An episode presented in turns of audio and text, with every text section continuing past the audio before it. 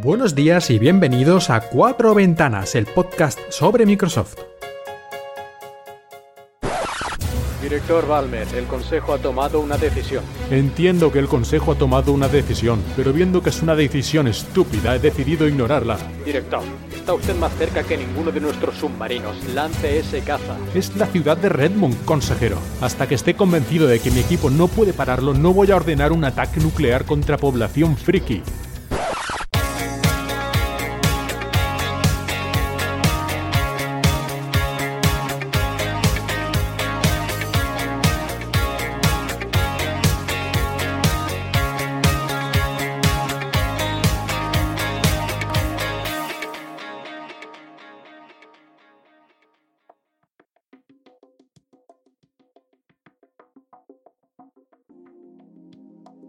Buenos días y bienvenidos a un nuevo episodio de Cuatro Ventanas, tu podcast sobre Microsoft. Un podcast de la red EmilcarFM. Y aquí estamos una vez más hablando sobre nuestra empresa favorita, o por lo menos una que nos interesa, que es Microsoft. Y vamos a empezar con la última gran adquisición que ha hecho la gente de Satya Nadella. Y ha sido ni más ni menos que la adquisición de GitHub por 7.500 millones de dólares. Esto la verdad es que no es moco de pavo, es una cantidad bastante importante y no solo por la cifra en sí de 7.500 millones de dólares, que sería unas 7 veces más que lo que se pagó por Instagram, por ejemplo, lo que pagó Facebook por Instagram, o más o menos lo mismo que pagó Microsoft cuando adquirió Nokia. Pero yo creo que aquí no solo hay que tener en cuenta la cifra bruta, sino también la diferencia que hay entre los ingresos de la compañía y lo que han pagado. Y en este caso es bastante espectacular. Por ejemplo, cuando Microsoft adquirió LinkedIn, que pagó 26.000 millones de dólares hace un par de años, estos 26.000 millones de dólares eran unas 7 veces los ingresos que tenía en ese momento LinkedIn. Pero en este caso, hablando de GitHub, Microsoft ha pagado 30 veces los ingresos, no los beneficios, los ingresos anuales de GitHub.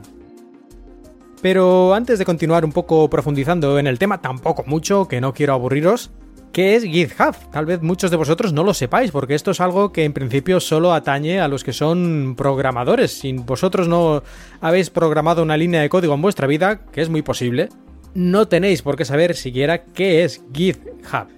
Pues se trata de una plataforma online, es una web de desarrollo de software para hacerlo de forma colaborativa y gestionando las diferentes versiones que se vayan haciendo. De esta forma, muchos programadores pueden estar trabajando en el mismo proyecto, en la misma aplicación, sin pisarse unos a otros, por decirlo de alguna forma, y que el proyecto vaya avanzando sin crearse un caos total. Desde que se fundó GitHub en 2011, se ha convertido en el principal servicio de este tipo que hay a nivel mundial. Y lo que es más interesante, en cierta manera, es que las grandes compañías, como pueden ser Apple o Amazon y Google, se han convertido en los mayores contribuidores de líneas de código a este repositorio, a esta plataforma. Son los que más software tienen ahí puesto. Y Microsoft, el que más, el número uno, el que más código ha puesto en GitHub ha sido Microsoft, que ya sabemos que hace no tantísimos años Microsoft estaba muy en contra de todo esto del software abierto y software libre, pero ya cambió de opinión y aquí está un ejemplo más. Y no es obligatorio que el software que se pone en GitHub sea de software libre y código abierto y que todo el mundo lo pueda ver, pero la versión gratuita del servicio así lo exige. Y la mayor parte del software que hay en esta plataforma es de este tipo y puede ser visto por todos. Es código abierto. Ha habido muchas críticas a esta adquisición, sobre todo miedo, ¿no? Como suele ocurrir cuando hay grandes cambios en cualquier situación, en cualquier caso, en cualquier sistema. Cuando hay grandes cambios hay una parte de la gente que se asusta, que tiene miedo. Es normal, es psicología humana. Y ahora están diciendo, entre otras muchas cosas, que Microsoft va a espiar y analizar todo el software que están haciendo los miles y decenas de miles de desarrolladores que hay en GitHub y les van a espiar y luego con eso van a copiarles y hacer productos Microsoft a partir de ahí. Bueno, no sé, a mí me parece todo esto bastante peregrino y en todo caso tampoco tiene mucho sentido porque, como he dicho antes, el código de los proyectos alojados en esta plataforma, lo más habitual es que sea público, porque la gente tiene la versión gratuita y por lo tanto tiene que ser así. Aunque a esta gente no le parezca muy bien que se haya vendido a Microsoft, no había mucho más remedio al parecer. La empresa GitHub no era viable económicamente, no ganaba dinero desde hacía años, y lo que dicen la mayoría de los expertos es que o la compraba Microsoft o la compraba otra empresa, la compraba Google o la compraba Amazon o la compraba Apple, quién sabe, en todo caso otra gran empresa. Y dentro de lo que cabe, a mí no me parece que Microsoft sea precisamente la más maligna en estos casos. De hecho, Microsoft parece ser que el principal motivo para hacer este desembolso, según por ejemplo dice Paul Weinstein, un analista que está en Silicon Valley, no es por el dinero que hace la empresa, que ya hemos dicho que es nada, sino como una forma de mostrar a los desarrolladores de software que los productos Microsoft son los mejores o son buenos, o en cierta manera empujarles hacia las plataformas Microsoft, tanto desde el punto de vista de el objetivo final, es decir, desarrollar aplicaciones para productos Microsoft, como puede ser Windows o puede ser Azure, pero también para que utilicen los propios sistemas de programación que tiene Microsoft, como puede ser Visual Studio. Y ahí es donde Microsoft se supone que haría dinero, es decir, atrayendo a los programadores a sus plataformas y servicios y sistemas. ¿Y esto cómo lo lograría? Es decir, no va a obligar a nadie, no va ahora a prohibir programar para otras plataformas a la gente que quiera tener su código en GitHub, sino lo más lógico y normal será algo parecido a lo que ha hecho o está haciendo con LinkedIn. Es decir, integrar los productos Microsoft dentro de la plataforma, sin obligarte a usarlos, pero hacer que funcionen mucho mejor y estén integrados, y también en general potenciando la plataforma, inyectando dinero en GitHub para que todo lo que pueda ser mejorado en cuanto a la calidad del servicio se mejore, y eso hará que atraiga a su vez más desarrolladores que a su vez es probable o más probable que acaben utilizando o programando para plataformas Microsoft. Es decir, que todo esto, comprar GitHub no es una jugada a corto plazo, no es una jugada de compro una empresa que gana dinero y bueno, pues a partir de ahora yo me voy a llevar esos beneficios, sino que es una cosa más estratégica. Hay que tener en cuenta todo lo que hace Microsoft, una visión más amplia para comprender la razón de la compra de GitHub. De todas formas, supongo que incluso después de esta explicación breve y seguramente incompleta, e incluso a lo mejor alguna parte puede que esté equivocada, porque yo no estoy muy familiarizado con todos estos temas de los desarrolladores, pero bueno, como decía, a pesar de mi explicación, seguramente la mayoría de vosotros, si no estáis en estos ajos, estaréis un poco como yo, perdidos, y no sabréis todo esto qué va a significar para los ciudadanos o los usuarios de a pie de productos Microsoft. Pues en principio nada, como digo, esto es a largo plazo, pero sí que va a fortalecer toda la infraestructura de Microsoft en cuanto a programación, que al fin y al cabo Microsoft es una empresa de software, y cualquier cosa que la haga más fuerte en este campo, yo creo que de una manera u otra beneficia a sus productos y a sus usuarios, sean usuarios de a pie o sean usuarios empresariales. Y vamos ahora a hablar un poquito de hardware. Y empezamos con malas, buenas noticias, o buenas, malas noticias, ¿no? Bueno, no estoy muy seguro. En todo caso, hace ya un par de meses, Microsoft anunció que estaba iniciando un plan para que todos los que tienen una Surface Pro 4, a la que la pantalla de vez en cuando parpadee de forma inexplicable, y que aunque hayas actualizado todos los drivers y todo el software, incluso reinstalado Windows, continúa haciendo estos parpadeos y estas cosas extrañas con la pantalla. Si estás en esa situación, Microsoft te va a cambiar la pantalla gratuitamente. Y no solo eso, sino que si ya habías hecho cambiar la pantalla pagando dinero, es decir, la habías llevado al servicio técnico pues hace un año para que te cambiaran esta pantalla y pagaste un dinero, te van a hacer un reembolso. Naturalmente, todo esto lo tienes que pedir, no te lo van a hacer si tú no lo pides. Así que si habéis tenido problemas con vuestra pantalla de la Surface Pro 4 o la llevasteis ya a reparar y os lo cobraron, os interesa esto. Os voy a dejar en las notas del programa el enlace a la página de Microsoft España en este caso, pero bueno, está para todos los demás países donde se ha vendido la Surface Pro 4, y ahí ya podéis entrar y ver los pasos que hay que dar exactamente para que arreglen vuestra Surface Pro 4, vuestra pantalla, o reembolsen el dinero que pagasteis en su momento por la reparación de este elemento. Si os la cambian, dicen que tardan de unos 5 a 8 días en recibir el equipo reparado o el equipo nuevo. Tenedlo en cuenta antes de enviarlo, no lo hagáis en un momento en el que necesitéis mucho vuestro equipo. Y después de esta buena mala noticia, seguimos con hardware, pero en este caso ya novedades, y es que vamos a Computex, la feria que se realiza todos los años en Taiwán y en la que se presentan muchas novedades en el mundo de los PCs, sobre todo.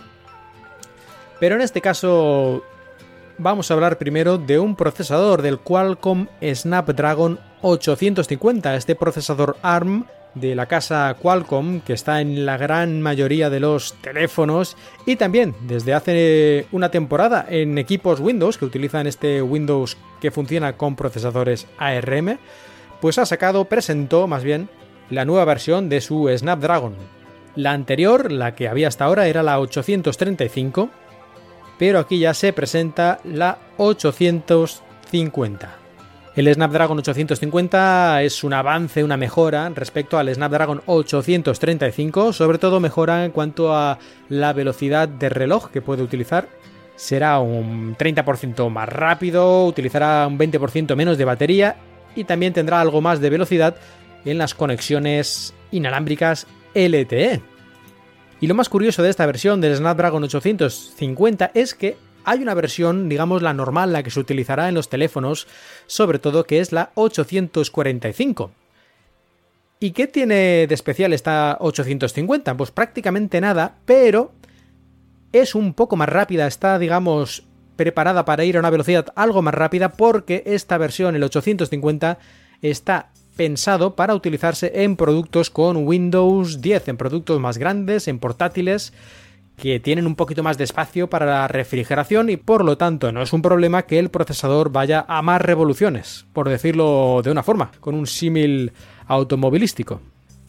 Pero no solo se presentó el Snapdragon 835 en Computex, sino que poco tiempo después nos han llegado ya rumores más o menos ya fundados, del siguiente chip, que sería el Snapdragon 1000, y este sí estaría ya diseñado desde el principio, o casi, para ser utilizado en ordenadores, en portátiles con Windows.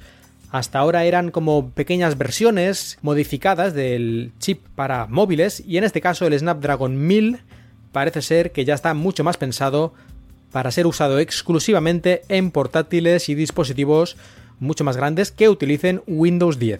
Este Snapdragon 1000 llegaría más tarde, llegaría el año que viene, en 2019, y tendría una potencia similar a lo que son ya los procesadores Intel, la serie Y y la serie U, los que se suelen utilizar en los ultraportátiles, como puede ser el Surface Laptop. Aunque al parecer lo estándar sería utilizar unos 6 vatios y medio de potencia para la CPU y en total toda la plataforma 12 vatios.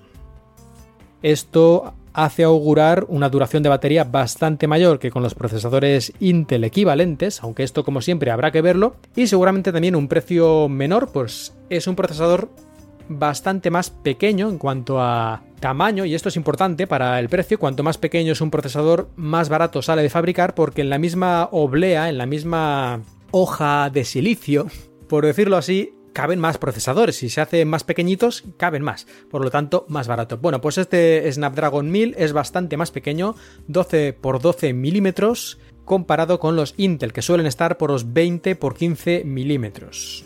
En esto ayuda no solo que tiene menos transistores, es una arquitectura más simplificada que los Intel, sino también que utiliza un proceso de fabricación de 7 nanómetros y no 14, que es el que están utilizando en este momento los procesadores Intel más habituales. Es cierto que los procesos de fabricación, aunque comercialmente los dos se llamen de la misma forma, Intel diga que son 7 nanómetros, otra fábrica como puede ser TSMC diga que también son 7 nanómetros, vale, sí, los dos dicen ser 7 nanómetros, pero en realidad hay bastantes otras cosas que hay que tener en cuenta, así que la comparación no es tan sencilla.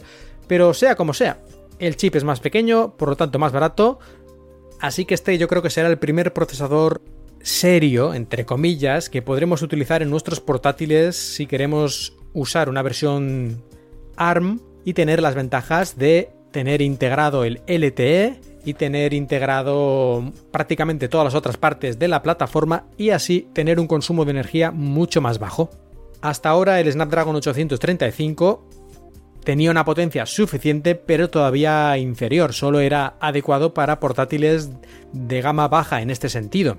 Pero ya con el Snapdragon 1000 ya podremos empezar a ver portátiles de gama media que puedan utilizar este procesador. Y también hace unas cuantas semanas Microsoft presentó una nueva versión de uno de sus productos, aunque seguramente es un producto que jamás hayáis utilizado y ni siquiera visto en persona.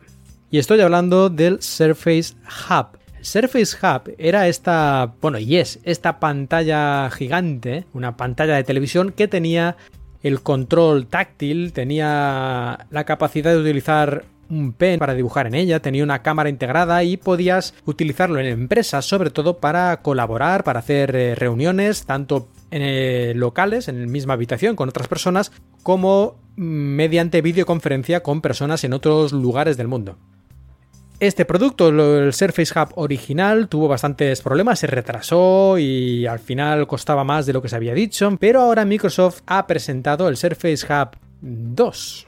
Todavía es una presentación preliminar, hablarán más del Surface Hub 2 dentro de unos meses, supongo, cuando ya vaya a salir, tenga una fecha clara de salida y podrán decir otros detalles, como el precio, que creo que todavía no se ha dicho.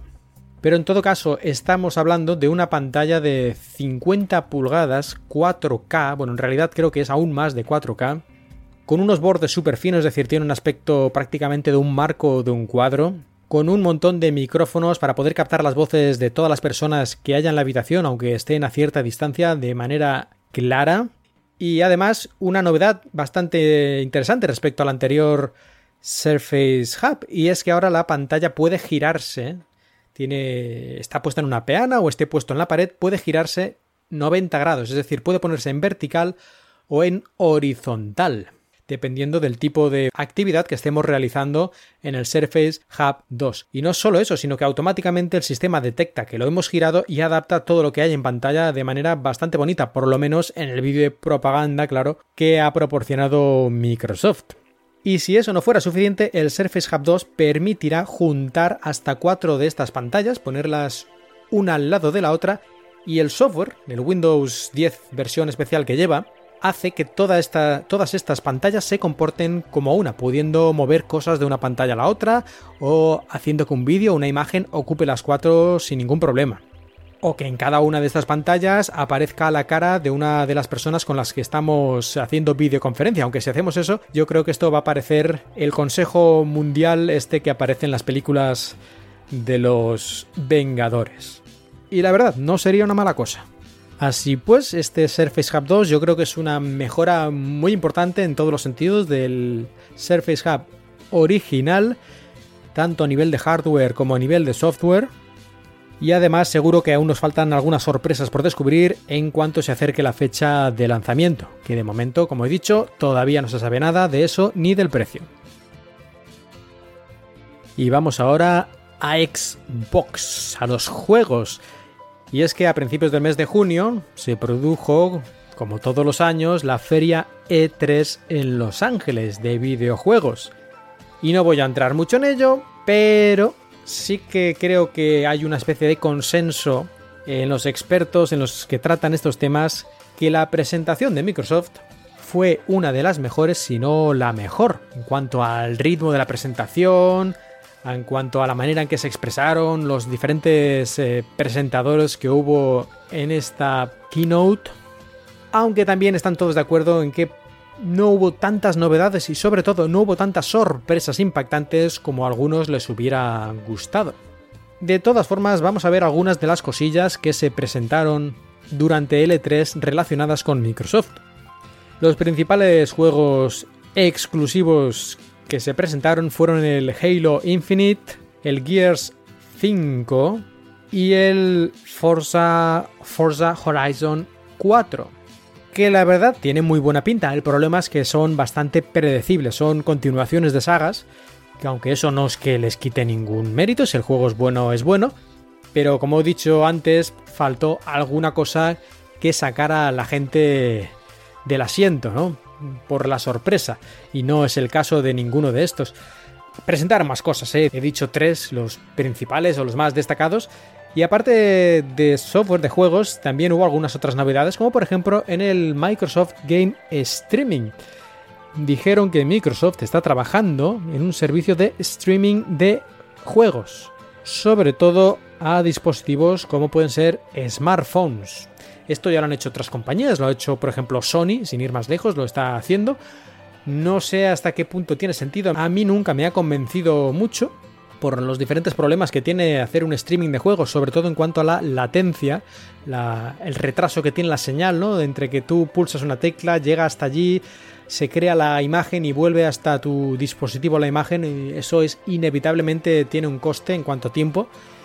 En muchos juegos yo diría que es inasumible, pero bueno, en todo caso esto anunciaron que están trabajando en ello, aunque no hay nada definitivo ni en cuanto a precios, ni en cuanto a nombres, ni nada de eso. Y luego yo creo que algo más importante es que anunció que han creado varios estudios nuevos. Bueno, en realidad más que han creado, han comprado varios estudios como Ninja Theory, Playground Games, Undead Labs y Compulsion Games. Bastante conocidos la mayoría de ellos. Y además de estos, Microsoft ha creado un estudio nuevo que se llama The Initiative, que estará capitaneado por Darrell Gallagher, uno de los creadores de Tomb Raider, la famosa saga con la arqueóloga más famosa Lara Croft. Gallagher tiene en su haber un montón de juegos. Como director de arte tiene, por ejemplo, Tomb Raider Legends y Tomb Raider Underworld. Como jefe de estudio tiene el reboot de Tomb Raider del año 2013 o también su segunda parte, el Rise of the Tomb Raider. Y aparte de eso, muchos otros juegos. Así que, bueno, ya veremos qué hace en este estudio, en este nuevo estudio, The Initiative, en el que apenas lleva 4 mesecitos, pero seguro que ya están trabajando duro en proyectos para la Xbox One X, sobre todo, y especialmente no me extrañaría nada que estuvieran trabajando en la próxima Xbox, porque ya en el E3 se dio a entender de manera clara, aunque sin mostrar nada, que Microsoft estaba ya trabajando duramente en la próxima generación de Xbox. No es ninguna sorpresa, es algo lógico, normal y obvio, pero bueno, al menos hicieron un guiño a esto y no me extrañaría, como he dicho, que The Initiative estuviera ya trabajando en un proyecto que aprovechara las nuevas capacidades de la próxima Xbox. Y otro anuncio que hizo Microsoft estuvo relacionado con el Microsoft Game Pass, esta especie de Netflix de los videojuegos. Y aquí el anuncio fue que se confirmó que Halo The Master Chief Collection va a estar dentro de este servicio del Game Pass, y también The Division, Elder Scrolls Online y Fallout 4.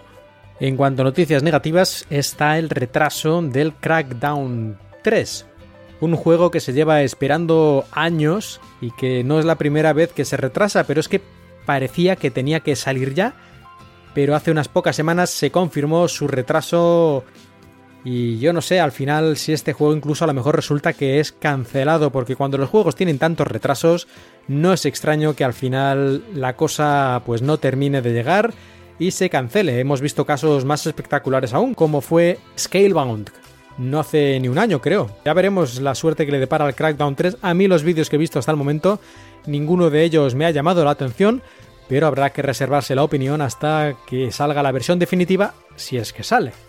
Y terminamos esta sección de juegos con algo que no se presentó en el E3, sino un poquito antes, pero lo he dejado al final porque creo que en realidad es muy importante y muy interesante. Y es el controlador, el mando de control Xbox Adaptive Controller.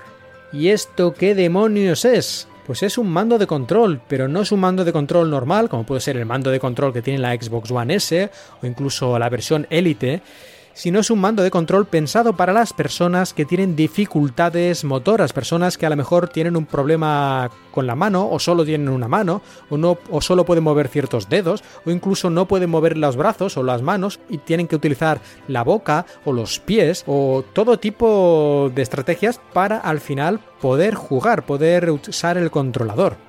Y las peculiaridades que tiene este Xbox Adaptive Controller es que permite conectarle un montón de dispositivos externos para que así pueda adaptarse a cada persona, porque las personas que tienen algún tipo de discapacidad motora, cada persona es un mundo y no se puede hacer un mando que funcione para todos.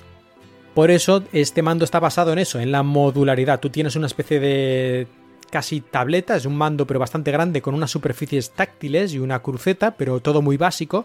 Y luego tiene un montón de conectores en la parte de atrás a los que puedes ir enchufando todo tipo de dispositivos fabricados por muchas empresas diferentes, no necesariamente por Microsoft. Dispositivos como, por ejemplo, detectores de presión para los pies, joysticks, detectores de presión para la boca, que detectan la saliva, que detectan si soplas o no soplas, es decir, un montón de maneras de controlar un juego que pueda adaptarse a las peculiaridades de cada caso. Según comentan los que han probado este dispositivo y las personas que han colaborado con Microsoft y las varias asociaciones de personas con dificultades motoras que han colaborado con Microsoft en el diseño de este dispositivo, que esto además llevan años haciéndolo, según dicen todos ellos, el resultado final es muy bueno y ha permitido y va a permitir a muchísima gente que estaba fuera de este tipo de mercado porque no podía utilizar los controladores normales y los que se vendían por terceras marcas pues no acababa de ser una cosa que funcionara bien del todo y no era un estándar ni en fin, que tenía varias problemáticas aparte del precio. Ahora con este Xbox Adaptive Controller muchos de estos problemas se solucionan o por lo menos se mitigan y va a permitir que todas estas personas o gran parte de ellas puedan jugar a los videojuegos y ya que tienen problemas para moverse, al menos que puedan entretenerse, divertirse y compartir una afición como lo hacen millones y millones de personas en el mundo a diario. Os voy a dejar el enlace a una especie de reportaje que hay en arstechnica.com que me parece que está bastante bien y además podréis ver las fotos, las imágenes y vídeos de cómo se utiliza porque solo con mi explicación sin duda no queda muy claro. Esto es algo que hay que verlo y sobre todo hay que verlo en funcionamiento. Muy bien por Microsoft porque este mercado no es un mercado en el que vaya a sacar gran rendimiento económico y sin embargo ha decidido gastar dinero y gastar tiempo en este proyecto para desarrollar este mando tan especial pero que a tantas personas puede ayudar. Y con esto llegamos a la sección de noticias breves y curiosidades. Vamos a empezar hablando del dictado. Y es que desde la actualización de abril de este año es mucho más fácil utilizar el dictado en los ordenadores con Windows 10. Por lo menos si utilizas el teclado en versión, el teclado me refiero en las opciones de software de Windows, esto si tienes puedes elegir en qué idioma quieres escribir, no me refiero al teclado físico, pues ahí estás, en Windows eliges que tienes el teclado en lenguaje inglés. Utilizando la tecla de Windows y pulsando la tecla H al mismo tiempo, Windows H, mientras estamos con el cursor puesto en cualquier lugar donde se pueda escribir, aparece este microfonito arriba que nos indica que podemos hablar y lo va a transcribir en texto. Funciona bastante bien, pero tiene algunas limitaciones, como por ejemplo, aparte de la que ya he mencionado, que de momento, solo funciona con el lenguaje inglés, aunque esto seguro que va a cambiar en los próximos meses, pero de momento solo inglés, y aparte de eso, que solo funciona online. Si no estamos conectados a internet, podemos utilizar la aplicación de toda la vida, que es el reconocimiento de voz de Windows, que ya expliqué en un episodio hace bastante tiempo. Y también relacionado con el reconocimiento de voz, hablamos de OneNote, y es que ha integrado en la propia aplicación también reconocimiento de voz, pero en este caso puedes elegir el idioma, inglés, español, francés, alemán, incluso chino. Yo lo he probado tanto en inglés como en español como en chino y parece que funciona bastante bien. Supongo que la tecnología subyacente es la misma que en el caso anterior porque también requiere estar conectado a internet. Y terminamos con esto del reconocimiento de voz con lo contrario, que es la lectura de texto. Y en este caso es un recordatorio, porque seguro que muchos no os habéis dado cuenta, y es que el Microsoft Edge, el navegador de Microsoft, puede leer los textos de las páginas web en voz alta si así se lo pedís. Si estáis leyendo un libro electrónico con el Microsoft Edge, aparece un iconito de lectura en voz alta, pero si estáis en una página web, le podéis dar con el botón derecho en cualquier lugar de la pantalla en el que no haya un enlace ni otra cosa similar y poner la opción de lectura en voz alta.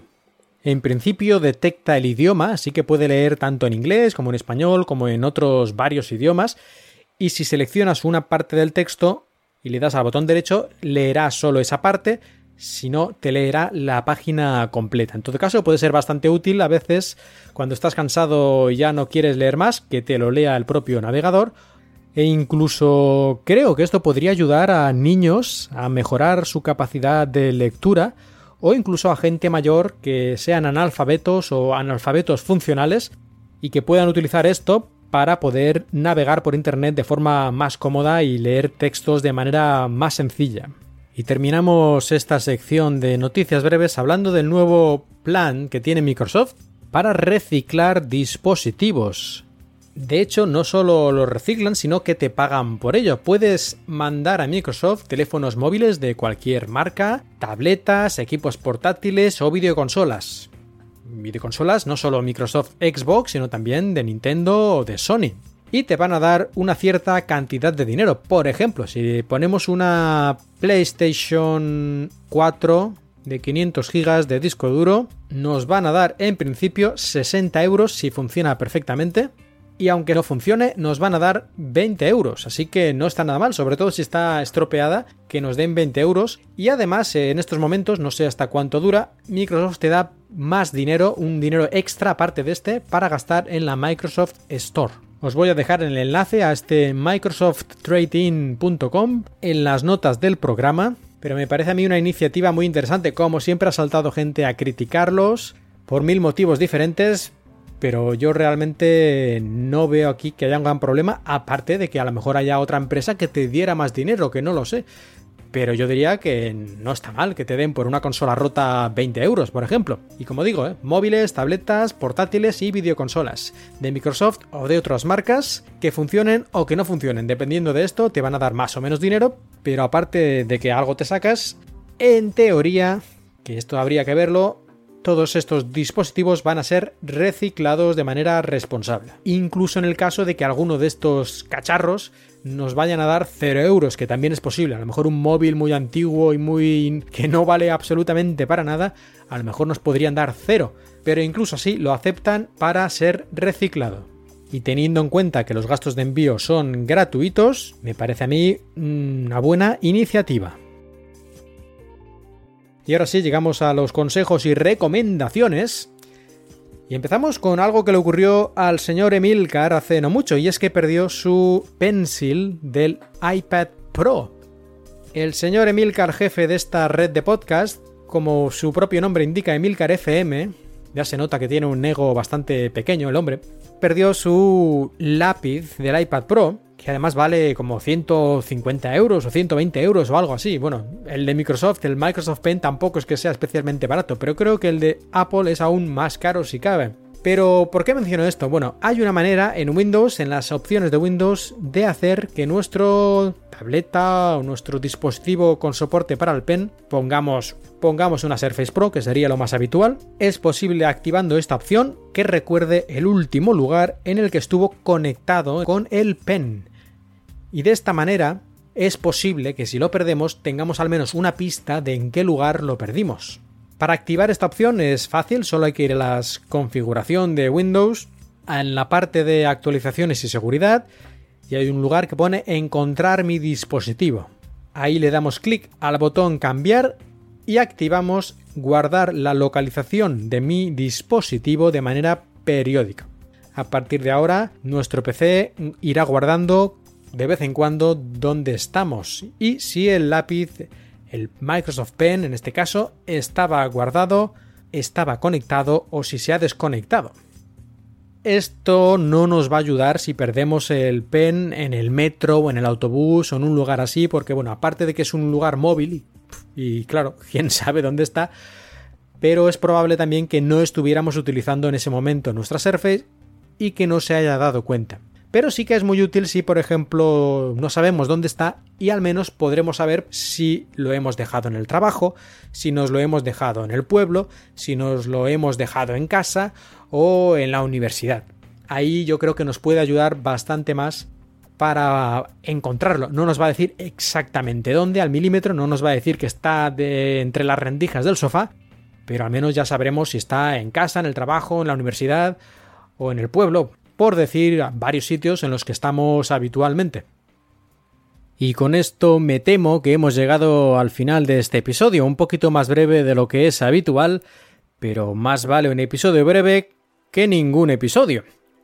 Y como siempre me gustaría recomendaros alguno de los podcasts de la red, y en este caso voy a recomendar otra vez el podcast de fotografía Gran Angular, aquí en EmilcarFM. Y es que ha estado un par de meses de descanso, un poco rompiendo su tónica habitual, que era episodios con mucha más asiduidad, pero ha vuelto. Así que si lo tenéis ya un poco olvidado o si no lo habéis escuchado nunca, ahí tenéis el nuevo episodio reciente de Gran Angular. Si queréis colaborar con el podcast, con Cuatro Ventanas o también con mi otro podcast, Un Paseo por Shanghai, podéis mandarme unos eurillos, unos yuanes o unos yenes o lo que tengáis por las rendijas del sofá mediante paypal.me/markmilian, que las VPN no se pagan solas y sin VPN no puedo estar siquiera en Twitter. Y si eso no os va muy bien, esto de mandar dinero porque, bueno, la situación no está muy boyante, siempre podéis hacer una reseña en iTunes, que siempre se agradece muchísimo, y hace bastante que no tengo ninguna reseña o casi ninguna reseña. Estoy aquí abandonado, yo ya no sé si estoy hablando solo como un loco en mi casa o realmente la gente me escucha. Así, sin ir a buscarla, solo recuerdo una en la que me decían que soy un crack por el episodio especial en el CES Asia, que publiqué hace no mucho con sus dos versiones, la versión original y la versión con el doblaje al español. Sea como sea, muchas gracias a todos por escucharme. Yo soy Marc Milian y os he hablado desde Shanghai. Podéis dejar comentarios en la web de la red de podcast emilcar.fm y en Twitter, @cuatroventanas. La música que habéis escuchado durante este episodio pertenece a Serakina y Stereo Resonance, música con licencia Creative Commons.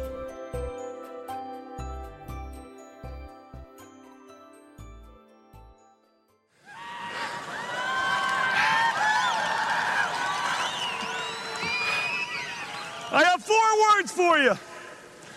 I love this company. Yeah!